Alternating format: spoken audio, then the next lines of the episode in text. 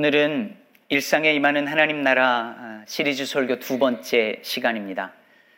지난주에 먹는다는 것의 의미에 대해서 함께 생각해 보았는데요. 오늘은 일한다는 것, 그것에 담긴 아, 성경의 가르침을 한번 살펴보고자 합니다. 여러분은 일하시는 것이 좋으신가요? 지겨우신가요? 행복하신가요? 아니면 고통스러우신가요? 월요일 날 아침에 일하러 갈 때, 우와, 신난다. 오늘 또 일하러 간다. 이러시나요? 아니면, 아, 이 지겨운 걸 내가 언제까지 또 계속해야 하나? 하시면서 그 일을 시작하시나요? 먹고 사는 문제가 걸려있지 않으면 그래도 그 일을 계속 하실 것 같으신가요? 아니면 먹고 살만 하면 이 일 당장 때려 치고 싶으신가요? 저희 아버지 어머니께서는 오랫동안 도배 일을 하셨습니다. 아시는 분은 혹시 아시겠지만 도배 일이 중노동이에요. 늘 이 풀을 쑤어서 벽지에 바르다 보니까 손에 풀독이 오릅니다.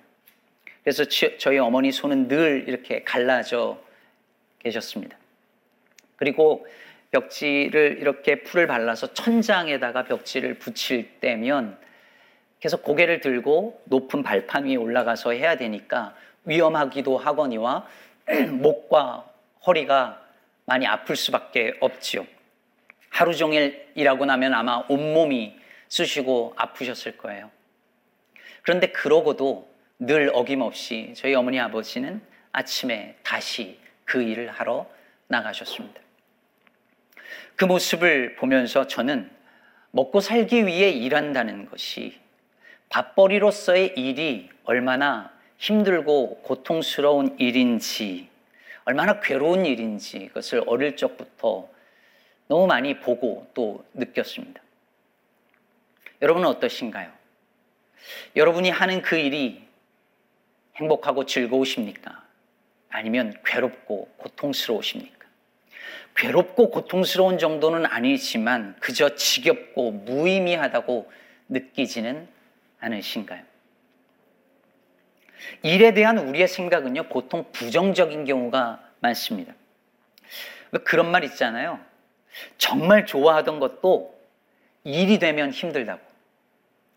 음식 만드는 거 너무 좋아하는 사람이 있는데 그걸로 밥벌이를 해야 하거나 아니면 전업주부로 일을 해야 하는 순간 음식 만드는 게 더 이상 즐거움이 아니라 일이 되고 때로는 지겨움과 고통이 되기도 하지요. 일이 된다라는 말 자체에 벌써 일에 대한 부정적인 우리의 생각들이 담겨져 있습니다. 이렇게 일은 뭔가 힘든 것, 괴로운 것, 하고 싶지 않은 것, 어쩔 수 없이 하는 것이라는 인식이 많지만 반대로 일에 대한 긍정적인 측면도 많습니다. 일과 우울증에 관한 연구에 관해서 누군가 아, 하는 말을 들었는데요. 일자리가 있는 사람은 5.6%가 우울증에 걸렸는데 반면에 일자리가 없는 사람은 16.6%가 걸리더랍니다. 일을 통해 얻는 스트레스도 있지만 일을 통해 얻는 만족감 그것도 있는 것이죠. 여러분 일이 없고 일자리가 없어서 고생해 본 분들은 다 같은 말을 하잖아요. 일할 수 있는 게 얼마나 큰 축복인지 아냐고. 취직이 안 돼서 고통스러워하는 젊은이들 생각해 보면 알 수 있고 또 그리고 은퇴하고 할 일 없이 노년을 보내는 어르신들만 봐도 알 수 있는 말이죠. 자, 이렇게 일에는 긍정적인 요소와 부정적인 요소가 함께 있어요. 일은 우리를 힘들게도 하지만 우리를 또 살아가게 하는 힘이 되기도 합니다. 그러면 성경은 일에 대해서 뭐라고 말하고 있을까요? 일은 축복일까요? 저주일까요? 일에 대한 성경의 첫 번째 가르침은요. 인간이 일하기 전에 하나님께서 먼저 일하셨다는 사실입니다. 성경에서 일에 대해서 가장 먼저 언급한 구절이 어딘지 생각나시나요? 장세기 2장 1절에서 3절입니다. 한번 보실까요? 천지와 만물이 다 이루어지니라. 하나님이 그 하시던 일을 일곱째 날에 마치시니 그가 하시던 모든 일을 그치고 일곱째 날에 안식하시니라. 하나님이 그 일곱째 날을 복되게 하사 거룩하게 하셨으니 이는 하나님이 그 창조하시며 만드시던 모든 일을 마치시고 그날에 안식하셨음이니라. 그럼 여기서 하나님이 일하셨다라고 말하잖아요. 그 일에 해당하는 히브리어 단어가 멜라카라고 하는데요. 이것은 인간이 하는 일 혹은 노동을 가리키는 바로 그 단어입니다. 출애굽기 20장 9절에서 사람들에게 6일 동안은 열심히 일해라 라고 말할 때 바로 이 단어가 쓰였어요. 그 노동이죠. 그러니 하나님이 세상을 그리고 사람을 창조하신 그 행위가 일이었다, 노동이었다 라고 말하고 있는 것이죠. 여기엔 어떤 부정적인 뉘앙스도 없습니다. 게다가 하나님은 이신론자들이 말하는 것처럼 세상을 창조해 놓고 손을 떼시는 분이 아니십니다. 지금도 일하십니다. 시편 104편 23절에서 24절을 보면 이런 구절이 나옵니다. 사람은 나와서 일하며 저녁까지 수고하는 도다. 근데 그 다음에 뭐라고 하냐면 여호와여 주께서 하신 일이 어찌 그리 많은지요. 사람들이 아침부터 열심히 나와서 저녁까지 수고하지만 하나님이 일하시는 것에 피할 바 없지요. 하나님은 졸지도 주무시지도 아니하시고 일하시니까요. 성경은 이렇게 하나님을 일하시는 하나님으로 묘사합니다. 그뿐이 아니, 아니죠. 하나님은 하나님이 일하실 뿐만 아니라 우리들을 불러서 일을 맡기시고 일을 하게 하세요. 장세기 1장에 보면 하나님께서 하나님의 형상으로 사람을 지으시고 하신 일이 뭐예요? 일을 맡기시는 거예요. 뭐라고 하셨습니까? 생육하고 번성하고 땅에 충만하라, 땅을 정복하라, 모든 생물을 다스리라, 그 동물들의 이름을 지어라. 하나님의 피조 세계를 잘 돌보라고 일을 맡기셨습니다. 그런데 여러분, 신이 인간에게 일을 맡긴다는 건요, 성경에만 나오는 이야기가 아니에요. 신화들을 보면 많이 등장하는데, 특히 고대 바벨론 신화에 보면 신이 인간에게 일을 맡기는 이야기가 등장합니다. 그런데 이 신화에서는 왜 일을 맡기냐면, 신이 하기 싫은 일을 맡기려고 인간을 창조해요. 그래서 이 신화 속의 인간은 신이 하기 싫은 일을 해야만 하는 노예입니다. 근데 여러분, 하나님은 하나님이 하기 싫은 일을 우리에게 맡기신 게 아니죠. 하나님은 당신께서 하시는 일의 파트너로 우리를 부르십니다. 세상을 창조하시고 보존하시고 돌보는 그분의 일에 우리로 하여금 참여하게 하신 것이죠. 근데 여러분 보세요. 이런 일을 하라고 하시는 것, 우리에게 일을 맡기신 것, 그것은 인간이 타락하기 전입니까? 후입니까? 타락하기 전이죠. 그러니 타락하기 전에도 인간은 일을 했습니다. 타락하기 전에도 하나님은 인간으로 하여금 일하게 하셨습니다. 따라서 일 그 자체는 타락한 결과가 아니었습니다. 일 자체는 저주가 아니었습니다. 그것은 오히려 하나님의 일에 동참하는 거룩하고 영광스러운 복이었습니다. 사랑하는 여러분, 우리가 일하면서 수없이 불평하고 짜증도 내고 원망도 하지만 일할 수 있다는 것이 얼마나 큰 축복이고 특권인지 알아야 할 것입니다. 일할 수 있다는 자리가 있다는 것, 그 일할 수 있다는 건강과 여건이 된다는 것, 그 일을 통해 내 가족은 물론 누군가에게 유익을 끼칠 수 있다는 것, 무엇보다도 하나님께서 우리의 일을 통해서 이 세상을 아름답고 아름답게 일구어 가는 그 일에 우리로 하여금 동참하게 하신다는 것을 깨달을 때, 기억할 때 우리는 감사할 수 있습니다. 가정이든 직장이든 저와 여러분이 하시는 그 일, 그 자리에 이런 감사가 충만하기를 주님의 이름으로 축복합니다. 문제는 우리의 일이 그렇게 감사와 기쁨만으로 충만하기에는 쉽지 않고 즐겁지만은 않고 녹록하지 않다는데 있겠죠. 죽어라 열심히 일하는데요. 결과를 제대로 얻지 못합니다. 제가 오늘 설교를 한 편 준비하기 위해서 일주일 내내 죽어라 하는데요. 어떨 땐 밤을 꼴딱 새는데요. 그 결과를 제가 딱 설교를 마치고 얻어갈 수 있을까요?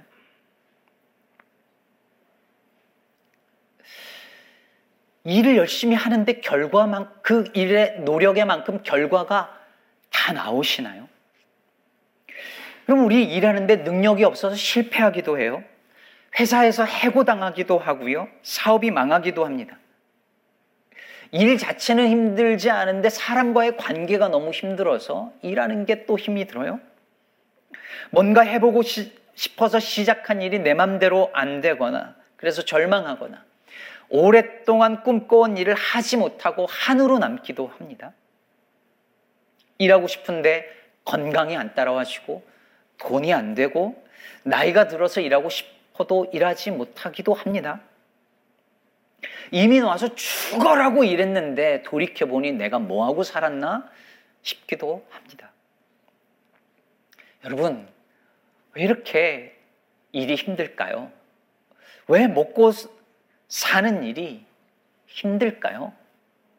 왜 열심히 일하는데 그만큼 생활이 나아지지 않고 왜 그만큼 행복해지기 어려운 걸까요? 성경은 그것이 죄 때문이라고 말하고 있습니다. 오늘 본문 17절과 18절에서 타락한 아담과 하와를 향하여서 하나님 말씀하시죠. 아담에게 땅은 너로 말미암아 저주를 받고 너는 내 평생에 수고하여야 그 소산을 먹으리라. 땅이 내게 가시덤불과 엉겅퀴를 낼 것이라 네가 먹을 것은 밭의 채소인즉. 아담의 범죄로 말미암아 땅이 저주를 받았고요. 그로 말미암아 땅에서는 가시덤불과 엉겅퀴가 계속 자라납니다. 그래서 인간은 가시덤불과 엉겅퀴를 계속 제거하는 싸움을 싸우면서 일해야 먹고 살아요. 그걸 제거하느냐고 땀을 흘려요. 그리고 땀을 흘려야 먹을 것을 먹고 살아요. 여기에 우리의 딜레마가 있어요. 그럼 열심히 일하잖아요. 그러면 그 일할 때의 결과물을 얻는 기쁨이 있어요. 그쵸, 여러분? 일하는데 돈 버는 것만 목적이면 생각해 보세요. 돈 벌 만큼 번 사람도 일하죠. 왜 할까요? 꼭 돈만이 문제가 아니거든요. 일을 할 때 돈이 됐든 뭐가 됐든 결과물을 얻는 기쁨이라는 게 있어요. 일을 하면. 그런데 거기에 우리를 힘들게 하는 가시덤불과 엉겅퀴가 있으니까 그 일할 때 그 일이 고통이기도 합니다. 그래서 일 속에는 기쁨도 있고 고통도 있어요. 바로 여기에 우리가 일의 노예가 되거나 일이 우리의 우상이 되는 원인이 있습니다. 제가 설교 준비에 예를 들었습니다. 여러분, 에, 목사에겐 설교 준비, 예배 준비, 뭐, 또 지금 제가 하고 있는 게 다 일인 거 아시죠? 일이 부정적인 의미로서가 아니더라도 저에겐 이게 일이에요. 설교 준비를 합니다. 설교 준비를 하면서 열심히 해요. 나름 열심히 합니다. 조금 더 열심히 하면 한 번 더 생각하고, 한 번 더 묵상하고, 한 번 더 책 읽고, 한 권이라도 더 읽고, 그렇게 열심히 하면 더 좋은 설교가 나올 것이라고 생각이 들고요. 실제로 그렇습니다. 그런 측면이 많아요. 그렇게 준비한 설교는 또 달라요. 그런데 그렇게 밤을 새워가며 설교 준비를 하며 그렇게 해서 그 내가 일하고 내가 노동한 그 결과로 딱 내어 놓고 그 결과물을 딱 얻었을 때 기쁨이 있잖아요. 그러면서 어떻게 되어지냐면 이게 반복되어지면 제가 제가 하는 설교의 결과가 내 열심과 내 노력과 내 능력에 달려 있다는 착각을 자꾸 하게 돼요. 더 열심히 준비하면 더 좋은 게 나오니까요. 설교 준비만 그럴까요? 사실 우리가 하는 모든 일이 다 그렇지 않나요? 열심히 하면, 더 많이 하면, 더 좋은 일을 하면, 더 좋은 능력을 가지고 하면, 더 좋은 자원을 쏟아 넣으면 좋은 결과가 나올 수 있다고 우리는 그렇게 믿어요. 그리고 많은 경우 그렇게 되기도 해요. 그러다 보니 우리는 내 열심과 내 노력, 그리고 내 능력이 우리가 얻을 수 있는 결과물 혹은 행복, 성취를 좌지우지하는 힘이라고 믿게 됩니다. 이렇게 해서 인간은 점점 일의 노예가 되어 갑니다. 더 열심히 일하는 것이, 혹은 더 좋은 직장에서 일하는 것이, 내 생존과 내 성공과 내 성취와 가족의 행복을 지켜줄 수 있다고 믿게 됩니다. 일을 성공적으로 잘하는 것이 내 존재를 증명하는 근거요, 힘이요, 그리고 resource라고 생각하게 됩니다. 그렇게 해서 일은 우리의 우상이 됩니다. 사진 하나를 보실까요?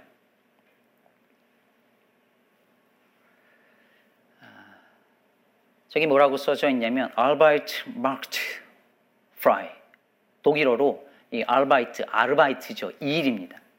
일 노동이 너희를 자유롭게 하리라는 뜻입니다. 저기가 어딘지 아십니까? 아우슈비츠 유대인 수용소입니다. 노동이 그대를 자유롭게 하리라 라고 하는 그럴듯한 문구가 아우슈비츠 유대인 수용소에 걸려 있었다는 이야기는 일 그리고 노동이라는 것이 어떻게 인간을 억압하는 도구가 되거나 아니면 우상이 될 수 있는지를 잘 보여주는 실례인 것이죠. 사람들은 흔히 일을 열심히 하거나 그 일을 성공적으로 잘 할 때, 뭔가를 성취했을 때 자기가 참 가치 있는 사람이라고 느낍니다. 당연하죠. 반대로 뭔가 일을 좀 나태하게, 나태하게 했거나 실패했거나 아무 일도 못할 때면 자기가 가치 없는 사람처럼 느껴집니다.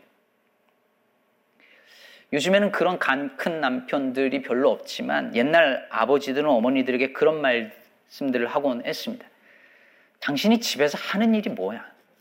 밥하고 빨래하는 일밖에 더 있어.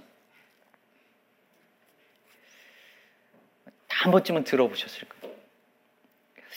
그 남자분들이 볼 때 그 집안일은 중요한 일도 아니고 힘든 일도 아니고 어떤 성과물이 있는 일도 아니게 보였던 거죠. 그러다 보니 우리 사회에서는 뭔가 바깥에서 하는 일은 더 가치 있고 중요한 일처럼 보이고 집에서 하는 일은 아이를 키우거나 아니면 빨래를 하거나 설거지를 하고 밥을 하는 일들은 덜 중요하거나 덜 가치 있는 일처럼 느껴지고 그래서 이 일을 하는 사람, 그 하찮은 일을 하는 사람, 집안일을 하는 사람은 자꾸 자기가 무가치한 사람처럼 느껴져서 바깥의 어떤 일들을 해서 자기 가치를 증명해 보이고 싶어 하는 이 결과를 가져오게 됩니다. 세상은 이렇게 뭔가 더 중요하다고 여기는 일, 더 큰 일을 하면 큰 사람인 줄 생각합니다. 중요해 보이는 일을 하면 중요한 사람 취급을 받고 하찮아 보이는 일을 하면 하찮은 사람 취급을 받아요. 이런 세상에서 일을 실패하거나 일을 하지 못하거나 일을 잃어버린 사람들은 자신의 존재 가치에 대해서 회의를 느낍니다. 노인이 되면 자신의 존재 가치가 자꾸 떨어지는 것을 느낍니다. 잘 보세요. 일이 우리를 자유롭게 한다고요? 노동이 그대를 자유롭게 한다고요? 노동이, 일이 우리를 이렇게 억압하는 도구로도 사용되고 있습니다. 모자람의 위안이라는 책을 제가 언젠가 소개해 드렸는데요. 이 책의 저자인 도널드 맥컬로우라는 목사님이 계시는데 이분이 어, 대학교 신학교 총장 이셨어요. 존경받는 분이셨습니다. 근데 이분이 어떤 실수를 저질렀나 봐요. 그 이후로 총장직을 잃게 됩니다. 근데 이분이 그렇게 되고 난 이후에 자신의 자존감이 얼마나 자기의 직업과 밀접하게 맞물려져 있었는지를 깨달아요. 그리고 이런 고백을 합니다. 내 자존감을 쌓아온 기초가 다분히 직업이었다는 사실을 나는 직업을 잃고 나서야 깨달았다. 목사나 신학교 총장이 아닌 나는 누구였던가. 실제로 이 상황에서 직업을, 직장을 잃고 난 다음에 이분이 친구로 믿었던 많은 사람들이 그분 곁을 떠납니다. 직업을 잃고 지위를 잃자 쓸모없는 사람처럼 취급을 당한 것이죠. 그런데 그 속에서도 이 목사님 곁에서 있으면서 자기의 실패담을 들려주고 이 목사님 부부를 불러서 피자를 대접하면서 그가 직업과 지위를 잃었어도 그와 우리와의 관계가 변하지 않는다는 것을 보여준 사람들이 있었답니다. 그것은 그래 당신 실수했어. 하지만 우린 여전히 당신을 사랑해. 라는 무언의 표현이었습니다. 사랑 여러분, 바로 이것이 매주일 우리가 열심히 일을 하면서 살다가 그 일을 멈추고 주님 앞에 나아갈 때에 주께서 우리들에게 주시는 말씀 아닐까요? 그래. 너 열심히 했지만 실수하기도 했고 실패하기도 했어. 하지만 괜찮아. 어떤 일을 잃었다고, 어떤 일을 잘 못했다고, 네가 하는 일이 한찮아 보인다고 실망하지 마. 내가 너를 사랑하는 이유는 네가 한 일 때문이 아니라 네가 성취하거나 실패한 그 일 때문이 아니라 네가 내 자녀이기 때문이야.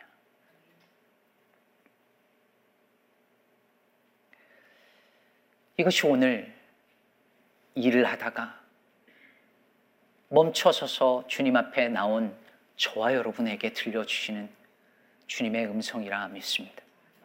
주님께서 우리에게 베풀어 주시는 구원은 우리가 한 일 때문이 아니라 우리를 값없이 사랑하신 우리를 위해 값없이 사랑하셔서 베풀어 주시는 그 은혜 때문 아니겠습니까? 그래서 로마서 4장 4절과 5절은 우리에게 이렇게 말합니다. 일하는 자에게는 그 삭시 은혜로 여겨지지 아니하고 보수로 여겨지거니와 일을 아니할지라도 경건하지 아니한 자를 의롭다 하시는 이를 믿는 자에게는 그의 믿음을 의로 여기시나니 사랑하는 성도 여러분 우리는 일이 본래 저주가 아니라 축복임을 믿어야 합니다. 우리가 하는 일이 세상을 창조하고 그 창조 사역을 이어가시는 하나님의 일에 동참하는 것임을 믿고 일하는 것이 옳습니다. 그러나 기억하시기 바랍니다. 우리의 가치를 증명하는 것은 우리의 일 혹은 우리의 직업이 아닙니다. 우리가 얼마나 가시덤불과 엉겅퀴를 잘 제거하고 거기 안에서 채소를 캐어냈느냐, 그 결과물을 얻어냈느냐, 그 일을 얼마나 잘 했느냐로 우리의 가치가 증명되는 것이 아닙니다. 일을 하든 안 하든, 그 일을 성공하든 실패하든, 하나님 여전히 우리를 그 모습 그대로 사랑하십니다. 일과 노동으로 인간을 그 존재를 평가하려고 하는 세상에 대하여서 우리는 이 믿음으로 저항해야 할 줄로 믿습니다. 한 가지 이야기를 하고 말씀을 마치려고 하는데요. 팀 켈러 목사님의 일과 영성에 나오는 이, 이 이야기를 일에 대한 설교를 하면서 하지 않을 수 없었습니다. 이 책에 보면 아마 많은 분들이 읽었, 읽으셨을 텐데 반지의 제왕을 쓴 돌킨이 쓴 이 단편 소설에 관한 이야기가 나옵니다. 바로 이 니글의 이파리라는 소설인데요. 이 반지의 제왕을 집필하던 돌핀이 어떤 이 벽에 부딪혔을 때 쓴 책이랍니다. 한 화가에 대한 글인데요. 이 화가의 이름은 니글이었습니다. 이 니글이라는 말은 깨작거리거나 비능률적으로 일하거나 쓸데없이 시시콜콜 사소한 일에 시간을 낭비한다는 뜻이랍니다.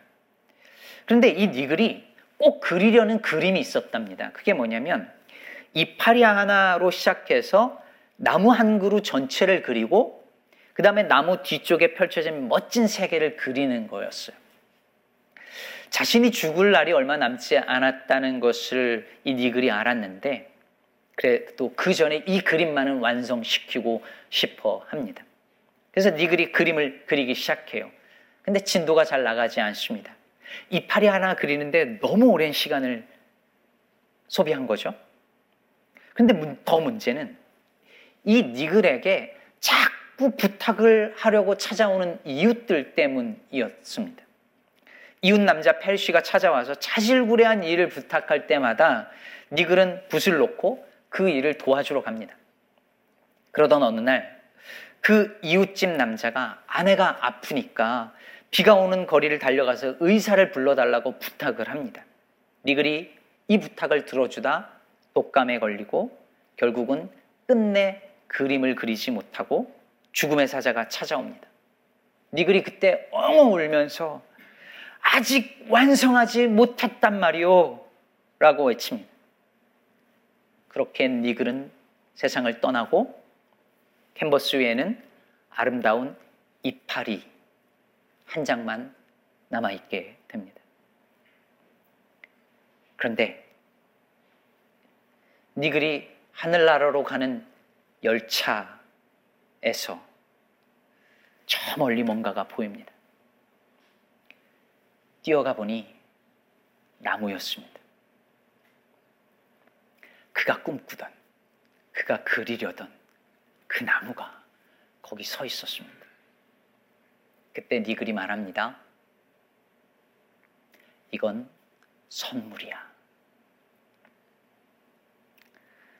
사랑하는 성도 여러분, 우리 다 니글과 같은 비슷한 일상을 살아가죠.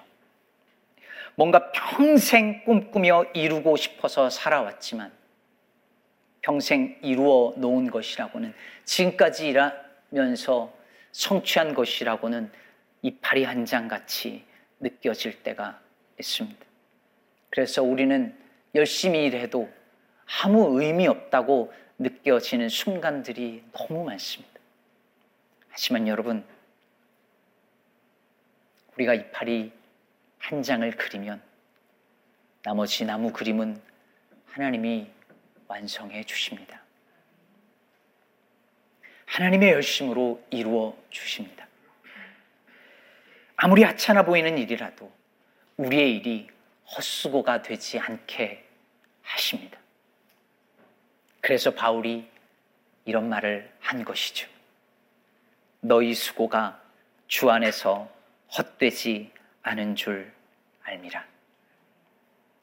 매일 힘겹게 일하시는 여러분, 평생 일하시느라 수고하신 여러분, 하나님께서 여러분의 일이 결코 헛되지 않게 해 주실 것입니다. 내가, 내가 하는 일을 통해서 내가 뭔가 성취하려고 너무 애쓰지 않으셔도 됩니다. 잘못했다고 절망하지 않으셔도 됩니다.